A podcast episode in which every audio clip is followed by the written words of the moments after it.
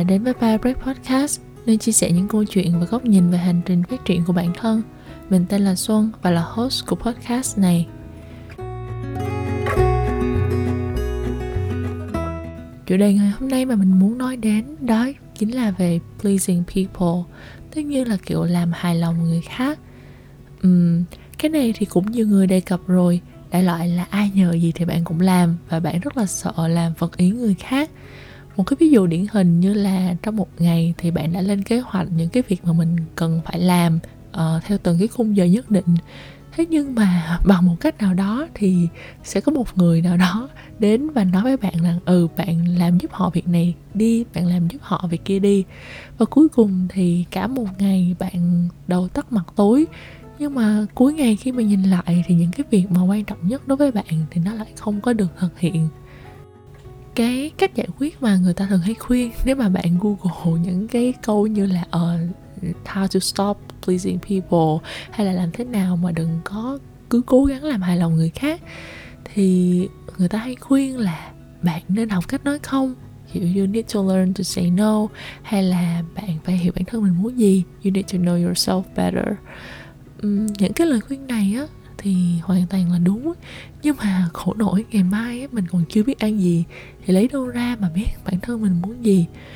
Ờ, đối với mình cái việc hiểu bản thân nó là cả một cái quá trình rất là dài mà không thể nào mà ngày một ngày hai mà bạn có thể biết được hết về bản thân mình được. Cho nên là chủ đề này thì mình muốn chia sẻ ở một khía cạnh khác một chút và để cho tiện thì mình sẽ lấy luôn ra một ví dụ từ bản thân.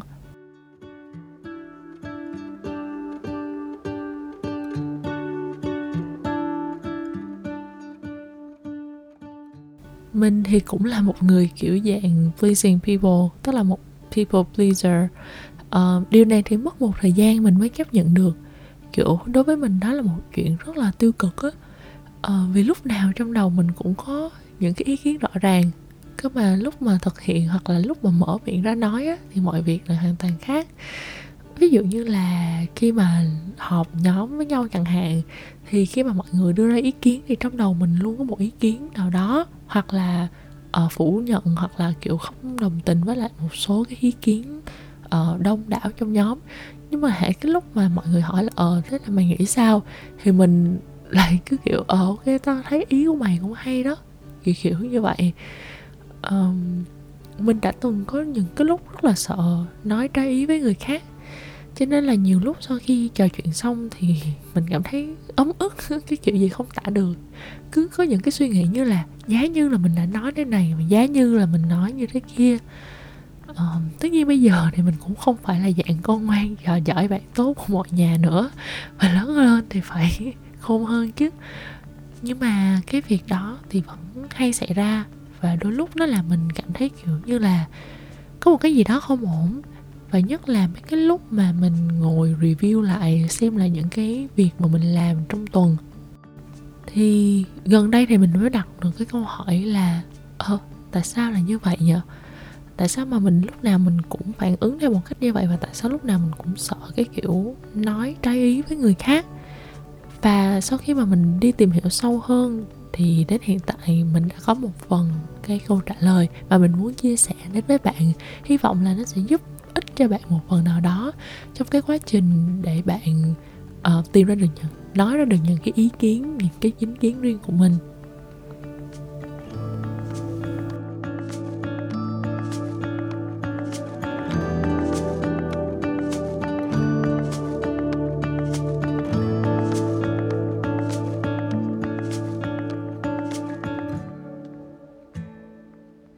Mình là đứa học khá là nhanh nên là gặp bất cứ cái vấn đề gì thì mình cũng có thể quất cũng có thể chơi được hết. À, việc này nó cũng áp dụng luôn trong các mối quan hệ và giao tiếp. Kiểu mình hay nắm bắt được tâm trạng và tính cách của người đối diện khá là nhanh. Nên đối với từng người á, thì mình lại có những cái cách nói chuyện hoàn toàn khác nhau cái này nó giống như một phần của bản năng vậy, chứ không phải là mình cố ý. Nên là điểm tốt là nhiều người khi nói chuyện với mình sẽ có cảm tình, hoặc chí ít là không, kiểu con này không bao giờ mình chơi cùng lâu được. Nhưng mà có một điểm cực kỳ yếu là rất là khó để mình có thể truyền đạt một cái thông điệp chính xác về bản thân mình đến người khác. Giải thích thế nào ta? Giống kiểu như bạn nói chuyện với mình xong, bạn sẽ cảm thấy dễ đồng cảm vì bạn nhìn thấy một phần của bạn ở trong mình. Để rồi khi mà trò chuyện xong xuôi, cái ấn tượng của mình nó để lại cho bạn á, nó lại không có gì giống với cái ấn tượng của người khác, cũng sau khi nói chuyện với mình vậy. Để giải thích về nguyên nhân cụ thể thì là cả một câu chuyện dài. Và nếu có thời gian, nếu có cơ hội thì mình sẽ nói chi tiết hơn ở những số podcast khác. Cái ý chính là sau khi vỡ lẽ ra được điều đó rồi, thì mình bắt đầu để ý và có nhận thức sâu sắc hơn về bản thân trong lúc trò chuyện.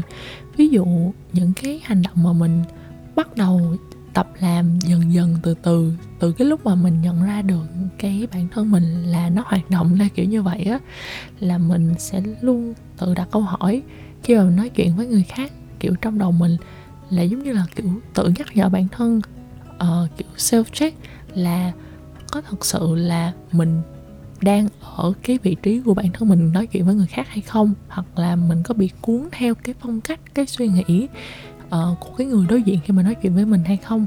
Vì theo bản năng của mình á thì đấy là một cái mà mình rất là dễ gặp phải là cứ cuốn theo cái lối nói chuyện cuốn theo cách suy nghĩ của người khác và để dẫn đến cái việc là mình bị trôi đi và nói theo cái ý kiến của người khác ngay lúc nào mà mình cũng không biết nữa và cái thứ hai mà mình thường hay áp dụng á là mình bắt đầu tập nói ra những cái ý kiến của mình dù có đồng tình hay không đồng tình.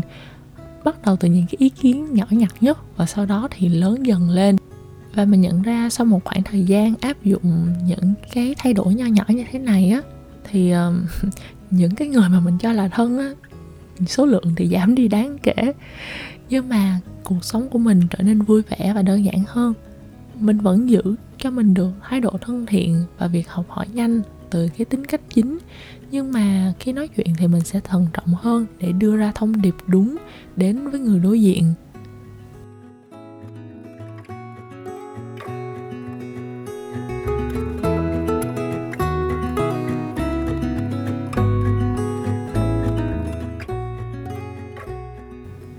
Mình kể là trải nghiệm này chủ yếu là để bạn nào, kiểu như là people pleaser, làm hài lòng cả thế giới, thì có thể cân nhắc đi sâu hơn vào bản thân để đặt những câu hỏi như là why, tại sao?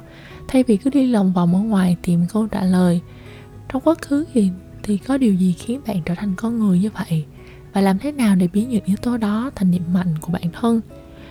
Mình nghĩ đó là những câu hỏi mà bạn có thể thử và mình luôn mong nghe được những chia sẻ của bạn thông qua hồng thư bybreakchannel at gmail.com và bạn cứ thoải mái gửi những chia sẻ đấy hoặc là những đóng góp ý kiến vào các hộp thư cho mình nhé.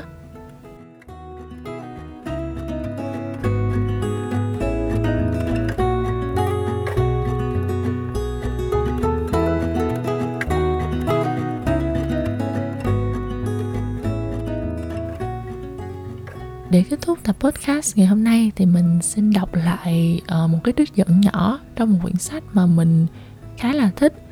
Uh, đây là một cuốn tự truyện của một huấn luyện viên bóng đá của cái đội mà mình rất là thích đó chính là Manchester United. Um, thì tên của ông là Sir Alex Ferguson. Uh, bạn hoàn toàn có thể search trên Google để tìm hiểu thêm.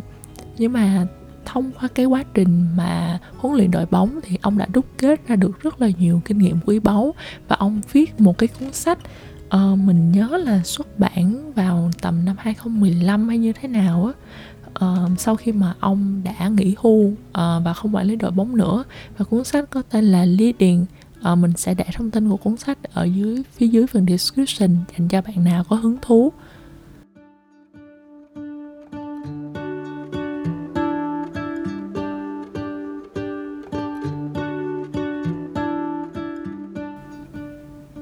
Thì trong cuốn sách có một phần mà ông nói về cái sự nhất quán, hoặc là cái sự tin tưởng vào trực giác, vào cái kinh nghiệm của bản thân khi đưa ra quyết định, thay vì cứ nghe vào những lời của người khác.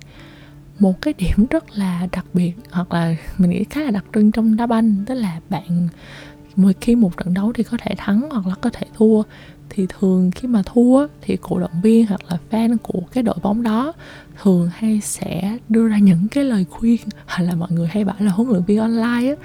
Thật ra thì phần lớn mọi người thì sẽ không có quá nhiều kiến thức về bóng đá hoặc là sẽ không làm trong cái môi trường bóng đá chuyên nghiệp. Thì họ sẽ đưa những cái lời khuyên như là ờ nên thay đổi cầu thủ này đi, nên đổi chiến thuật đi, hay là nên sử dụng một cái lối đá mới này. Thì đối với ông á nhận được những cái lời khuyên đó thì thường thì ông sẽ bỏ ngoài tai và cứ tập trung vào những gì mình đã tập luyện tập trung vào cái con đường mà mình đã chọn dựa vào những kinh nghiệm những trực giác uh, những cái sự hỗ trợ xung quanh mình để có thể kiên định với cái con đường mà mình đã vạch ra ngay từ lúc đầu. Đại loại cái ý tiếng việt của nó là như vậy. Còn bây giờ thì mình sẽ đọc cái đoạn trích dẫn đó bằng tiếng anh. Um, để các bạn có thể hiểu được cái nguyên gốc những cái lời của ông là như thế nào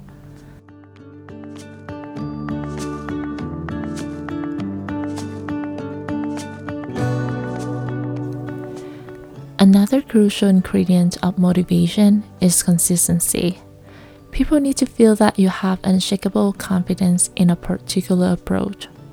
There was always a temptation when things weren't going well to change or to leave to a new lily pad. That doesn't work. Sometimes it will lose some games. We'd hear that the players thought that our training should be more lighthearted, that our results would improve if, instead of concentrating our training sessions around technical skills, we played mock games. I always refused to bow to those suggestions. Any field on a Sunday is full of people playing park games, work games, or pub games. But that doesn't make these people better footballers. I just believe that continual devotion to improving technical skills and the enhancement of tactics lead to better results. And I wasn't about to change just to temporarily please others.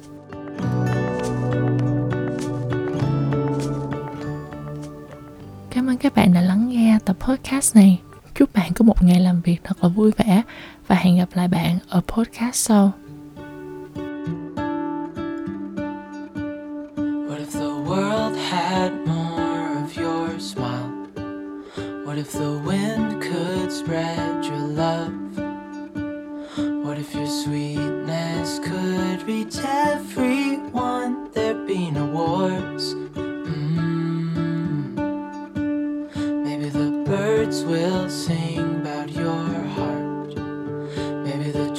Trees will whisper the word. Maybe the sun will spread your joy to the ones who lost their hope.